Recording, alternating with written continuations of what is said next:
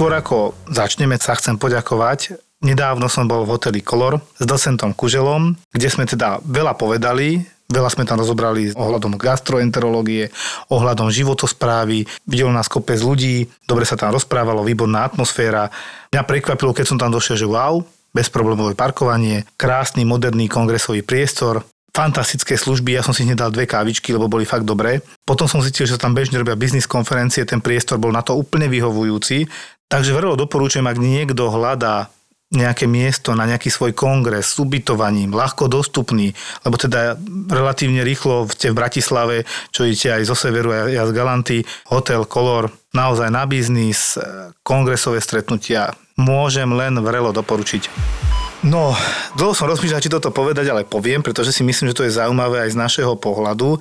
Neraz sa nás stane, že nás domova dôchodcov donesú s prepačením umierajúcich pacientov starých, kde naozaj, že už ani nevieš, či chceš zachraňovať, tak zle vyzerá ten pacient, lebo má táto pani Alzheimera po troch porážkach ležiaca, spuchnutá, opakovane v nemocnici, nikam to nevedie. Proste ako ja tam píšem takú vetu, že prognóza neistá, keď ich príjmam. Hej? A teraz takto doviezli pacientku, tiež okolo 80-90 rokov, v zlom stave, ten lekár už, ktorý ti doveze ako rýchla lekárska pohotovosť, tú pacientku ti povie, že není to dobré, je v kóme, nereaguje, celá je spuchnutá, naozaj na pohľad vyzerala desivo. Mala zavreté oči, zalepené, vieš si to predstaviť takými tými chrustami, nereagovala ti vôbec, aj ruku si zdvihol, padla k podložke, že som uvažoval, či nebude krvácanie do mozgu, ale vidím, že Alzheimer, oni sú takí voskovití, opuchnutí a na sklonku života to takto končí ten Alzheimer s nejakou infekciou a s tým, že všetky tie mozgové funkcie idú úplne dole. Jasne. No tak no dobre, však zoberme odbery, keď tam nič nebude, dáme ešte CT, keď tam bude nejaký zápal, tak budeme riešiť zápal. Dal som, ako hovorí sestrička, vždy daj všetko. Hej, proste na zlyhanie srdca, na emboliu, na zápal, pečeňovky, či nemá nejakú pankreatitidu, hocičo, lebo koma, DG, hľadaj. No a dovezú ti ju z doma dôchodcov, tam tiež anamnéza, že no, ona je dlhodobo zlá, teraz sa úplne zhoršila, už nám prestala odpovedať, ešte mohla byť aj pritlmená liekmi, hocičo. Uložili sme ju na postel, čakali sme na výsledky, tiekla nejaká infúzia, videl som, že celá pripuchnutá, naozaj tá tvár vyzerala hrozivo. To ešte sestrička prišla, že ona, bože, ona vyzerá ako nejaký polozombík alebo zombík, že to je hrozné. a že no, a teraz keby tak vyšla, by si bola v šoku, nie? A tak sme čakali na výsledky, sestričky tam sem tam chodili sa pozrieť, že či je, ako sa má, aby sme vedeli a na monitore bola, aby nám zapípala, keď treba. A teraz viem, že sme išli rýchlo zjesť obed a teraz sestrička prišla taká ulaknutá. Jožo, ty kokos, zombík je vonku a chodí. A že čo? Neexistuje. Prišiel som, ale naozaj, ona tak ešte divno pomaly chodila, že nohu ťala za sebou po tých porážkach. A ja som vyšiel von teda a ona z tej izby vyliezla, tak kúkala, nič nerozprávala, len tak ťahala tu a ja, že ježiš naozaj. Potom vyšli výsledky, ona nemala v tých výsledkoch skoro nič, ona naozaj bola asi len prispatá. Mm. Mala tam markery zlyhania srdca, ktoré ale ona mala chronicky vysoké, že 30 tisíc pro BMP, ale dýchala relatívne dobre, ona zaťahovala z začiatku epigastrium, potom už dobre. Na rengene nejakú extrémnu stázu v malom obehu, čiže zavodnenie tých plus nemala. A my sme ho pušťali domov. Prakticky s tým, že nás len vystrašila, možno ju prispali a išla naspäť. Čiže veľa kriku pre nič. No, ale teda zombík na urgentnom príjme s prepačením, to nechcem tu pani uraziť, aj, len to bolo strašidelné, ak vyliezla z tej izby. Ty čakáš to najhoršie, čakáš ano. najhoršie a zrazu vidíš. Čakáš, že ti začne pípať monitor a čakáš na výsledky, že ju potom pošleš hneď hore a zistíš potom, že ona ti vyleze z izby a síce veľa nenarozprávala, ale evidentne chce niekam ísť, hej. Tým, že má Alzheimer a chuďa asi nevedela, kde je, nemala šajnu. No a dopadlo to dobre, išla do, no, do doma dôchodcov, my to hovoríme, že domov. Ale oni to aj ten pacient, ktorý je lucidný, ti povie, ja by som chcel ísť domov. A myslí tým domov dôchodcov, lebo on tam je doma. Nedávno v službe tiež som chcel pomôcť trošku doktorke a vonku už čakala baba s mladým svojim priateľom a teraz, že ona si prečítala na Google, že má infarkt. Hovorím, ako ste na to prišli? Kde sa strašne zle dýcha, trpnuje prsty a tak. My už obidva vieme, že asi hyperventilácia, poznáš tie stavy. Koľkokrát si tí pacienti naštudujú na Google, naťukajú, čo ich bolí, brucho, hlava, poznáš to. A raz sa to stalo, čo sme si to zažili a už to vidíme pomerne často a niekedy naozaj predstavia tie najhoršie scenáre z toho, čo si vygooglili. No, veľmi zriedka im to vyjde, že trafia svoju diagnózu. Takéto veci nechajte na odborníkov. So životným poistením Profi Komplet od poisťovne Kooperativa máte teraz aj balík služieb e-doktor. e-doktor. Súčasťou balíka je napríklad linka zdravia, druhý lekársky názor, odborníci na duševné zdravie a oveľa viac. To všetko môžete využívať v rámci životného poistenia. Poistenie Profi Komplet so službami e-doktor pre teba a tvoju rodinu nájdeš v poisťovni Kooperativa.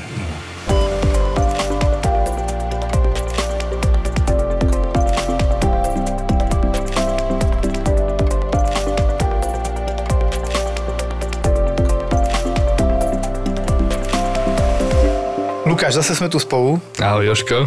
Takže ešte raz doktor Lukáš Takáš, ktorý začína byť môjim pravidelnejším hostom. Luky, máme teraz spolu služby, tak je to tam zaujímavé. Došla mi taká 60-70 ročná pani približne o polnoci s tým, že ona bola ošetrená pred dvomi dňami na urgentnom príjme mojej chirurgickej ambulancii, pretože v domov dôchodcov padla, rozbila si hlavu.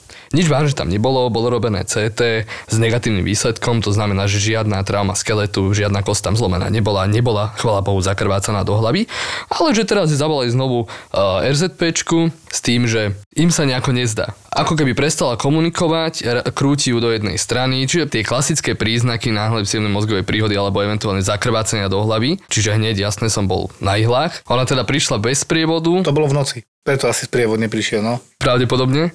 S tým, že vlastne my sme rovno dali robiť e, CT hlavy a na popis sa teda čaká. Čaká sa 40 minút, niekedy hodinu podľa toho, koľko je tých pacientov a my nikdy nevieme, nevieme dopredu, čo tam ten radiolog uvidí, čo my vlastne tam nevidíme. Zvykneme si niekedy kúknúť do CT zbežne, ale my nie sme radiológovia. Presne tak. CT sami jednoznačne vyhodnotili. Masívne krvácanie si dovolím tvrdiť, že uvidíme, a niečo drobné Keď niečo presakuje, vieš, nikdy nevieš, či si náhodou ona nepíka fraxiparín, akurát si nedala, že tam mohla mať nejakú nejakú malinkú zrazeninku, ktorá teraz praskla a začala to tiecť, hocičo. Áno. Tak som čakal, medzi tým chodili ďalší pacienti, medzi tým som išiel za tebou dať si kávu na tvoju lekárskú izbu. A jak sme od nej vychádzali, tá pani teda bola akurát išla po chodbe, pozeráme sa ju zozadu, že ti hovorím, Joško, ale však ona je teraz nejaká vykrútená do druhej strany, nie? No. A to bolo veľmi zaujímavé, pretože keby mala naozaj na jednej hemisfére niečo takéto, nejaký krvný výron, to by sa pravdepodobne nedialo.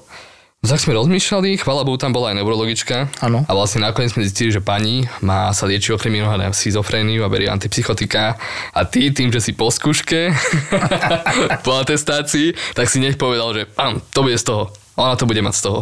A nakoniec naozaj prišiel popis toho CT, na tom CT znovu, chvála Bohu, nič nebolo a bolo to pravdepodobne tými liekmi. Takže to bolo naozaj také šťastie, nešťastie. Áno, lebo však ja som sa prišiel pozrieť ešte overiť si, že aké sú to lieky, či sú to tie antipsychotika, ktoré by to mohli robiť. Ešte neurologičku som si zavolal na pomoc, že, že Kukinaňu to, toto nie sú extrapyramidové príznaky a tak prežúvala.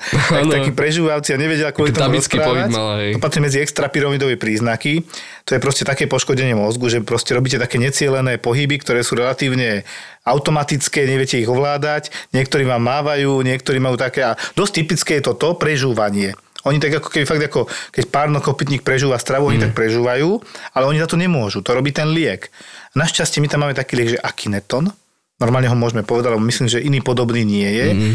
Ja si tu pamätám ešte z Antolské, že ho dávali, keď nám taký jeden psychiatrický kýval stále ľavou hornou končatinou, hoci, hoci nechcel, on za to nemohol a to si normálne videl, jak si mu to podal, tak to ustupovalo. Tuto u tej babky to isté. To isté, ona sa najprv rozkecala. Ja keby nikdy no? predtým nerozprávala. Hneď začala. mohla. Najprv také sprostosti trošku rozprávala, ano. neadekvátne veci, ale potom, keď sa rozhovorila, už aj sa posadila na tú postel, dovtedy ležala.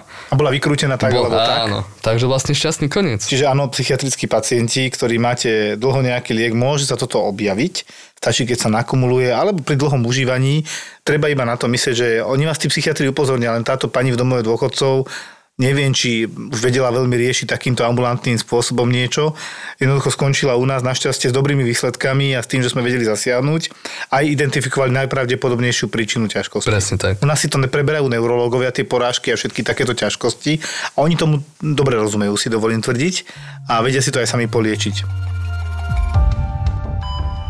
No, my tieto ťažké osudy pacientov v poslednej dobe dosť riešime, lebo niektorí nám tam aj plačú, e, ďalší zdieľajú svoje pocity. Ja som mal nedávno, nebola to až tak závažná situácia, proste bol odoslaný internistom na urgentný príjem 40-ročný muž, taký sympatický na pohľad, normálny, inteligentný, fajn chlap, ktorý ale prekonal nedávno, myslím, že pol roka dozadu, možno menej, dosť závažný infarkt myokardu, teda srdcový infarkt, ktorý sa volá, že STEMI, to sú tie ktoré hneď vidno na, na EKG a väčšinou sa teda jedná o závažnejšie poškodenie srdca.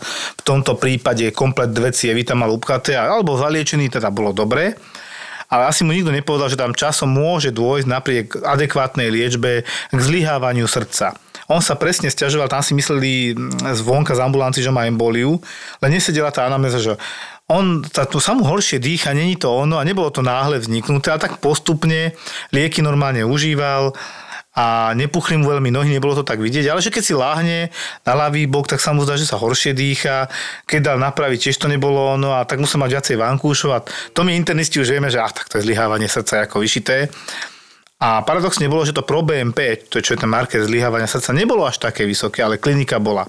Rengen bol relatívne čistý ale on ti jasne vedel identifikovať ako mladý, inteligentný človek, že ale ja keď si lahnem, je to zlé. Po námahe to není nejaký extrémny rozdiel, ako keby som mal iba slabšiu kondičku. Čiže to je NIHA 1, dá sa povedať, maximálne 2. Len ja keď som mu vysvetlil, že je to proste prejav zlyhania srdca, ktorý sa po infarte môže objaviť, napriek tomu, že on mal tie echá robené, sono srdca, kde ukazovali, že tú ekčnú frakciu, ten vývrhový objem srdca, že je relatívne v poriadku, zo 40% mu stúpol na 60%, čo je relatívne pekné, tak napriek tomu sa toto môže stať zmeny počasia, iná námaha a tak ďalej.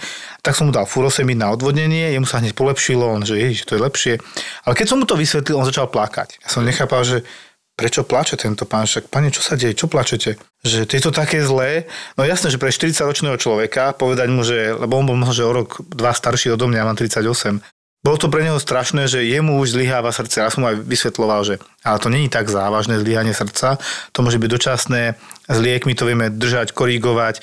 On prestal fajčiť, začal viacej cvičiť, chcel schudnúť, potom mi porozprával tiež, ako on je rozvedený, nevidí často svoje trojročné dieťa a hrozne mu je ľúto, tak tam plakal ešte viac a mi to potom bolo tiež ľúto, lebo ako aj tí chlapi, proste tí otcovia ľúbia svoje deti takisto ako všetci ostatní aj matky a taký životný príbeh presne, že koľko zlého dokáže narobiť stres cigarety. Nebol tučný, nebol obezný, možno, že 80-90 kg, normálny chlap. A tiež aj mne už tak mykalo, keď sa takto rozprávaš s niekým, že ti príde sympatický, čo by sa teda nemalo pravidelne stávať, ale stane sa ti to. Že mi to bolo ľúto a bol to pritom fakt, že človek, ktorý musel jeden furosemid IV a on sa vyčúral, už bolo lepšie. Čiže úspešná liečba krásne, dostal aj na domov, teraz bude ďalej liečený a tá embolia sa teda vylúčila, však dedimer mal veľmi nízky, myslím, že na hranici 0, 0,08, ak si no, dobre pamätám, no. čo teda už, to by bol veľký zázrak, aby to bola embolia, lebo na CT som ho neposielal a nemal hlavne ani žiadny zdroj, že by mohol zrazeninu z dolnej končatiny dostať do plus. Ale pritom banálny prípad, takto z našeho pohľadu, a pre neho zlyhanie srdca 40-ročný, pritom nám nedávno z minulých prípadov, čo som spomínal, jeden taký pán, čo popíjal a zničil si tým srdce a mal alkoholovú kardiomyopatiu, ten už to nezvládol. Nedočkal sa výmeny srdca. To teda chcem povedať, že môže to takto zle dopadnúť, ale ten vyzeral oveľa, oveľa horšie. To bola NIHA 4. A NIHA je klasifikácia aj to som si nie celkom istý, ako to povedať, ischemickej choroby srdca a následne zlyhávajúceho srdca. Vlastne klasifikácia tých príznakov hlavných, či je tá dušnosť, ponámahová. Tak, v princípe to vieme nahodiť aj na iné respiračné insuficiencie, kde sa zle dýcha. Je to ekvivalentné, hej, ale to NIHA je typické pre srdcové ochorenia. Ale tak pre mladého človeka ja viem pochopiť, že je to šok. Ano. Keby ja nie som nejako eh, v branži, že medicínsky vzdelaný a povieš mi, že vám teraz zlyháva srdce No znie to príšerne. Hneď si už ako predstavím, že čo bude, pane Bože, o týždeň, o dva. Ale to je dlhodobý proces, to trvá niekoľko rokov, kým... Tak. A hlavne dá sa to stopnúť alebo minimálne spomaliť. Áno, to som potom alebo zmenou životného štýlu. Potom hovorím, ale my to vieme liečiť kľud. Vieme to liečiť a vy môžete žiť aj 80-90 rokov. A presne som mu hovoril, že som mal nedávno, pri tých kardiomyopatiách 80-ročného, ktorý si s kardiomyopatiou závažnejším ochorením srdca pomalý, ako je infarkt, takže to je sporné, čo je horšie, tak ten pán mal 80, čiže on sa tu dá krásne potiahnuť. Potom sa bez problémov dostávam k tomu, že som, myslím, že to bolo včera, včera ráno mal storočného pána, ktorý Áno. prišiel tiež so zlyhaním srdca, v podstate s prejavmi NIHA 2, 3 skôr a že sa mu zle dýcha, dlhšiu dobu, opuchnuté nohy. Ten vyzeral dokonca na príjem, nechodil k doktorom, ale prišli jeho céry okolo 80 ročné, ale tiež čulé, vitálne a jeden z, z nich som sa rozprával, že teda, že čo s ním, lebo zvykneme novozistené srdcové zlyhávanie prijať, aby sme to zdiagnostikovali. A ja keď som sa pozrel na toho pána, tak som tak ako začal tak rozmýšľať, že no dobre, my ho príjmeme, on nikdy nebol v nemocnici, má 100 rokov. Začne mať hospitalizmus, začne byť mimo, zmena prostredia. Do toho nejaká infekcia? Do toho nejaká infekcia, lebo ho bude musieť na chvíľku možno aj prifixovať, tlmiť, neviem čo a umre úplne zbytočne. tak. tak tomu môžem dať lieky na domov. On tak strašne dušný nebol. A ani tie výsledky, rengen vyzeral dosť zle, ale podľa mňa vieš, hlavne pre nás je novodiagnostikované, ale on mohol zlyhávať už aj 5-6 rokov. A až teraz to bolo také, že potreboval nejakú tú pomoc lekára. Keby bol tak zle, tak si ju zavolá skôr. Asi tak. No lebo on k lekárom nechodil. Tá pani silno súhlasila aj on. On prvé čo povedal, no tu neostanem. tu mi niečo dajte, nech mi je lepšie. Taký bol lucidný. A tá pani potom dcera prišla, že keby sa dalo takto, lebo neviem, či to on zvládne v nemocnici, on mne nikdy neležal. Plne som s nimi súhlasil, ani som nepísal, že reverz alebo čo. A moju obľúbenú vetu, pacient aj príbuzný preferujú ambulantnú liečbu. Alebo by nebenefitoval z hospitalizácie. Presne tak. No to takto nemôžem úplne tvrdo napísať, Jasné. lebo to nevieme, ale predpokladáme, že asi nie. Hlavne prianie pacienta tiež má nejaký pohľad na vec a keď sa to sklbí s tým, čo je odborné, tak je to super. Tohto pána som v oveľa lepšom stave, ako keď prišiel, to boli dva furosemidy IV a on bol dobrý. A začalo sa mu lepšie dýchať, on sa postavil, palička do ruky a utekám, hej, storočný. A vyslovene som mohol napísať storočný pacient, tak toto ja píšem. Ja, no to som, to som bol pri tebe, to som videl. No a takú radosť som mal, že takto zdravý človek, lebo ako storočný človek, ktorému začína 100 rokov začínať viacej zlyhávať srdce, to je s prepáčením paráda v tomto smere. To bol ten polovník? Proste on, on mal prečo žiť, on bol polovník, on mal svoju robotu ešte keď bol teda mladý, funkčný a bolo to strašne milé, lebo mi dal normálne takú, taký optimizmus.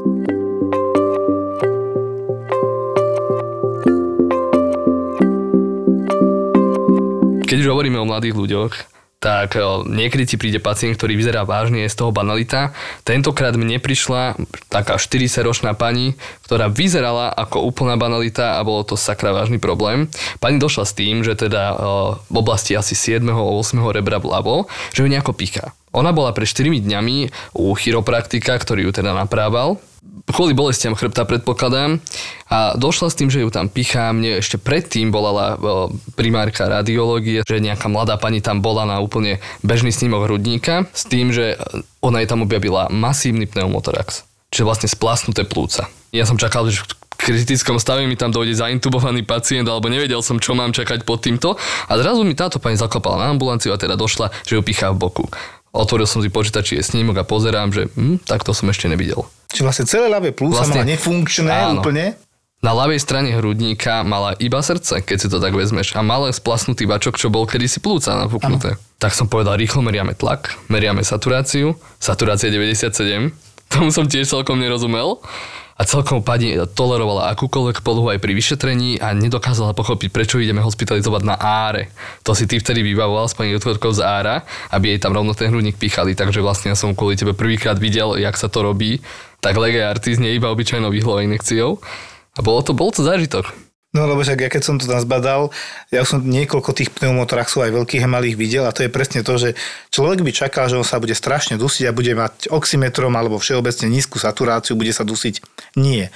Oni majú tachykardiu, idem rýchlo srdiečko, majú nejakú bolesť, jasné, lebo však to splaslo a to tam musia cítiť. A inak nič také strašné na nich nevidíš. Až keď si ich vyšetríš, popočúvaš, niečo ti tam nehrá, hej, nepočuješ tam to dýchanie, je tam hypersonorný poklop, čo sa tam deje a potom rengen zbadaš a ti oči idú jamu, z jamôk.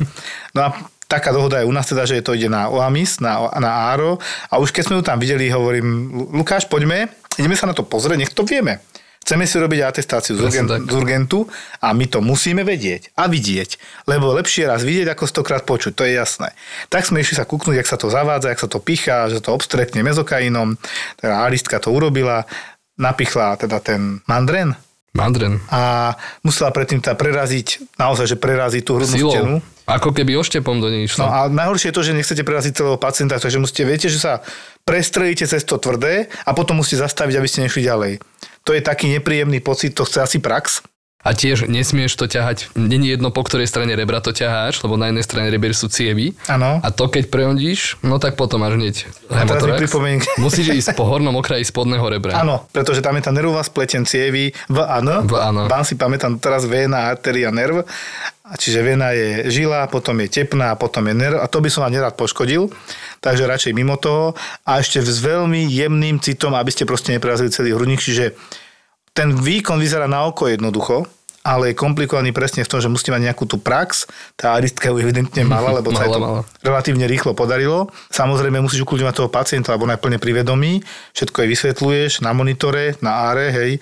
A napichla, potom tu dali nástroj, trošku to tam ešte riešili s tým strojom, ale potom teda dobre, rozvinú sa plúca, urobí sa kontrolný rentgen a v podstate Nechá sa to tam ešte chvíľu. a nech sa, nech sa pekne nafú, nafúkne to plúco s prepáčením. V princípe je po probléme a už len pátrať, prečo sa to stalo. Pacientka má samozrejme traumu, lebo nejaké ilice na štrikovanie išla do hrudníku. No. Ale tak už sa má lepšie. Jej sa hneď uľavilo. Dobre si to prirovnal, že to vyzerá ako taká väčšia, hrubšia ilica na štrikovanie, s čím sa dostaneš cez tú hrudnú stenu. Ale zážitok pre nás na dlhšie, lebo to nevidíš každý deň.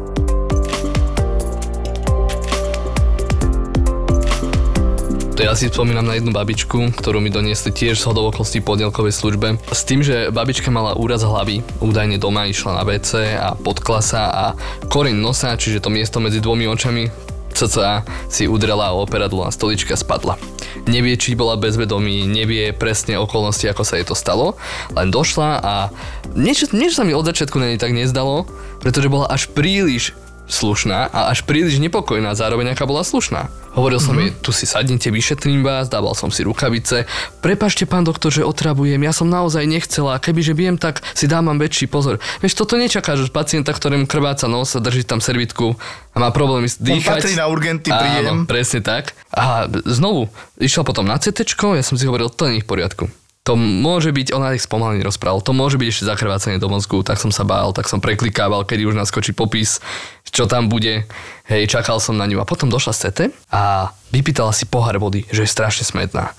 Medzi tým je už tá krv z nosa prestala tiecť, oči mala mega opuchnuté, hej, znovu tam bol periokulárny hematóm, Mm. to ne, nevidíme radi, lebo vždy si myslíme, že to je nejaká zlomenina lebečnej bázy, čo v tomto prípade nebola. Chvála Bohu. Chvála Bohu. Ale pacientka bola strašne smedná, vypýtala si pohár vody, ale ako si to pýtala? Ona prišla za mnou do ambulancie z vedľajšej izby, kde mala ležať. Prišla za mnou do ambulancie s plačom, že ona vie, že je strašne otravná, nech sa na ňu nehnevám, nech na ňu nie som zlý, ale že ona je veľmi smedná. Tak samozrejme nadal som jej do kelímka, ktorý tam máme, načapoval som jej vodu, ona ho vypila, kelímok mi vrátila, či ho má umyť. Plastový kelímok. Až takto. Až takto. Extrémne slušná. A to mi nesedelo. A ja už hovorím, pane Bože, toto bude nejaká porucha spojená s krvácaním do mozgu. Neviem, nie som neurolog, ale viem, že takéto môže byť. Existuje neglect syndrom, myslím, že sa to volá a býva to pri porážkach niekedy, že sú dve možnosti. Buď sú takýto lútostivý, taký trošku depresívny, Alebo opak. Takto, alebo opak sú manický. Hej, a tá, takéto podozrenie si mal, hej. Mal. Nezdala sa mi, a už som aj suponoval, teda myslel som si, či nebude náhodou nejaká psychiatrická pacientka. Mal so sebou celú kartu. To je veľmi dobré, že si ju doniesla, tak som začal listovať, kým som čakal na ten popis, lebo čo s ňou aj tak nič. Tlak som jej pravidelne meral, bola stabilizovaná a nejak sa to nezhoršovalo. No a tak som študoval, bola u neurologa z okolností predvčerom, ale s chrbtom. Lumbalgia, uh-huh. hej, bolesti chrbta, čo má každý človek, skoro každý človek na 65 rokov, takže nebolo tam popísaná žiadna starecká demencia, ani stav podsievnej mozgovej príhode. No a s týmto to bol úraz hlavy, ja som neodoberal tak nejak extra podrobne tú anamnézu, lebo som si myslel, že dobre, keď tam nič nebude, pôjde domov, nebudem teraz rozpísať, na čo umrela mama, otec, aká, aký je stav v rodine a tak. Jasne, nesúvisí Normálne som sa jej len opýtal, či je fajčiarka, hej, či pije alkohol, na čo mi ona odpovedala, že ja, pane Bože, chrán, to by mi už len trebalo. Dosť stačí, že môj manžel pije. Nechcel som byť na ňu hrubý, lebo jasne nemôžem povedať, OK, tak máte problémy s manželom, ideme to riešiť, na to ja právo nemám. Ale povedal som jej, dobre, tak vám pozriem ešte brucho pre istotu. A tam mala už také staršie, vyblednuté modriny. Čiže ja veľmi predpokladám, že eh, to CT vyšlo nakoniec úplne negatívne, chvála Bohu. A ja veľmi predpokladám, že toto bolo taký dosť, ona je dosť vycvičená tým životom. Uh-huh. Vieš, že je, naozaj bojí sa, pretože ani doma sa necíti asi bezpečne. A to je naozaj také na zamyslenie, že my naozaj nikdy nevieme, s čím ten pacient dojde, čo má za sebou a tak sa nejak inak pozrieš na ten svet aj na Čo tie vzťahy. prežíva. Hej, presne. To bolo celkom pekné, že píše mi záchranárka, niektorí mi píšu jednoducho, že takéto EKG mám, čo si o tom myslíš, vezeme ju ku vám. Na EKG tam nič moc není, je tam nejaký blok ramienka, že a čo je je. No, že neseme ju pre bolesť brucha v hypogastriách, čiže v tých dolných partiách a že nejako horšie chodí, necíti si dobre nohy, ale že nedávno zistili aj diabetes, môže to súvisí s tým. A tak však dobre, tak však Luky mu poviem, že nech pozrie brucho, čo aj ako tam je a potom uvidíme, čo bude vo výsledku a podľa toho sa zariadíme. Áno, ty si s telefónom pri uchu utekal za mnou, že hm, asi ti nesú ďalšiu disekciu, tak som sa veľmi potešil. A som sa chcel trošku vystrašiť. Podarilo. Čiže disekcia sa nekonala, chvála Bohu. Áno. Ty si si ju vyšetril, čo si našiel? No tak ja som zistil tým, že som dal urobiť prvom rade sonobrucha, išiel tam rengen brucha, hrudníka. Rengeny mala úplne obidva v poriadku, na sonobrucha mala zápal žlčníka, ale chronický. Bol tam cholecystolitiáza, Tak. čiže mala kamene v tom žlčníku aj blato, ale to nemala nové. Tam nebol zápal v okolí, mala len zhrubnutú stenu. Hlavne tam nebol akútny zápal Nebol toho žlčníka, akútny, áno. ktorý raz príde asi, ale dobre. Tak. A inak to, to so bolo v poriadku. Nie, nie, nič, čo by si čakal, že by si tam našiel nejakú tekutinu v abdomene, teda bruchu, alebo na rengene, že by si videl plyn. Hej, nič. Ale pani sa aj tak nemala dobre a vlastne ona sa stiažovala hlavne, jediné, čo ju trápilo je to, že je slabá, že jej trpnú ruky a že nevie hýbať nohami. A že bolia kríže. S vystrelovaním do nôh. Čiže bude to neurologické, alebo disekcia, alebo vlastne čokoľvek v tej oblasti to môže byť. Čiže ona je aj diabetička, pravdepodobne bol dekompenzovaný ten diabetes tým, že buď sa zle liečila, alebo sa neliečila, alebo nebola nastavená na dietu, alebo nedodržiavala dietu, čo robí každý druhý diabetik, povedzme si pravdu. A vlastne do, došla s hyperglykémiou, no a dopadlo to tak, že som ti ju dal nakoniec. No ty si už tak po mne žmurka, že to bude asi moje, no. že tak počkajme na to sono, aby tam tam tá disekcia nevystrelila. Už dedimer nebol moc vysoký, to je parameter zrážania krvi. Hej. Čiže už som bol kľudný, že to asi aorta nebude. Asi nebude, no a už tak žmurkal po mne. Našťastie ty píšeš také nálezy, jak internista pomaly, takže to pomaly len kopírujem. A potom teda, ale keď som už volal doktorke, že ide na príjem, tak som tak čumel, že ty kokšo, však ona, to nie je jeden dôvod na príjem, to je relatívne novozistená cukrovka, Fakt ano. s relatívne vysokými glykemiami, čiže nad 10-15, také mala cukre. A už mohla mať teda diabetickú neuropatiu, preto si necítila dobre tie nohy. Ty si nepovedal, ale povedal si mne, že mala pozitívny tapotmen vľavo, mala. jak si je ťukol po ľavej strane lumbálnej oblasti, jak sú obličky na chrbte tak eh, ti reagovala bolestivo, čo svedčí pre Veľmi, mne skoro vyskočila z postele. No, tak ty si vlastne už prišiel skoro s hotovými diagnózami. No, ja som ti ich tam dal 12, všetko, čo som zistil, no. nevidel som, ktoré je to dominantné. No a to, takto som to odovzdávala ja doktorke, že pani doktorka, máme teda pacientku, ktorá je na príjem a tých dôvodov je tu viac. Čiže chirurg si ju kompletne vyšetril, ja som jej povedal, že ten vyšetril pomaly aj slzné kanáliky, ale že teda svoje tam našťastie nič nenašiel, žiadna náhla brušná príhoda, disekcia, nič, ale veľký zápal, ktorý je najskôr pôvodom z obličky, pielonefritída. Alebo plúca si tam ešte sú Áno, ešte vľavo mala plúca, áno. To som, to som si pozrel na, na rengene pozrel, že to vľavo hore vyzerá tiež ako ďalší zápal. Mm-hmm. Potom sme tam našli, že zlyhávajú obličky, 370 kreatín, norma je do 100. Ďalšie bolo, že v rámci toho zlyhania už mala vysoký dras trpaslík, čo je dosť nebezpečné, hej. To okolo 6,7 myslím. A čo ma teda tiež prekvapilo, ty si pozeral aj cez konečník, či nekrváca. Pozeral.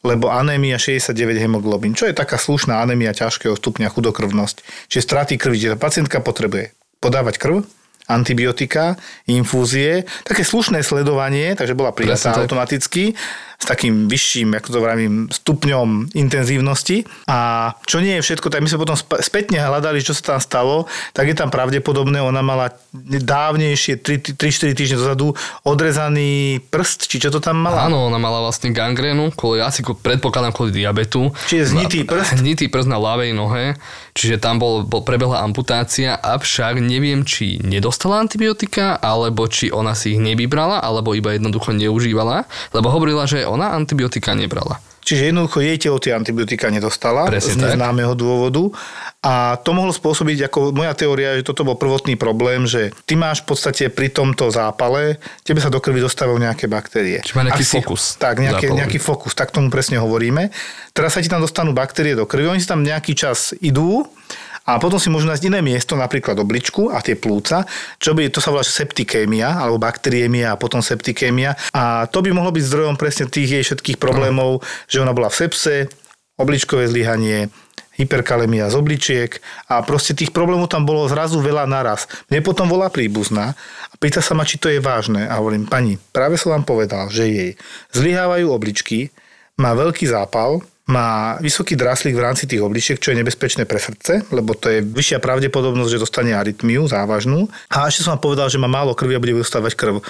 Pre Boha jasné, že to je vážne. Ona bohužiaľ, alebo našťastie nevyzerá klinicky na pohľad tak zle, jak má červené pole vo výsledkoch. A my sme si počiatku naozaj mysleli, že tam bude len nejaká diabetická polineuropatia, čiže v rámci dlhodobo neliečeného diabetu cukrovky bude mať už e, poškodenie nervov na dolných končatinách a preto horšie chodí. A bum, vyklol sa z toho toto všetko.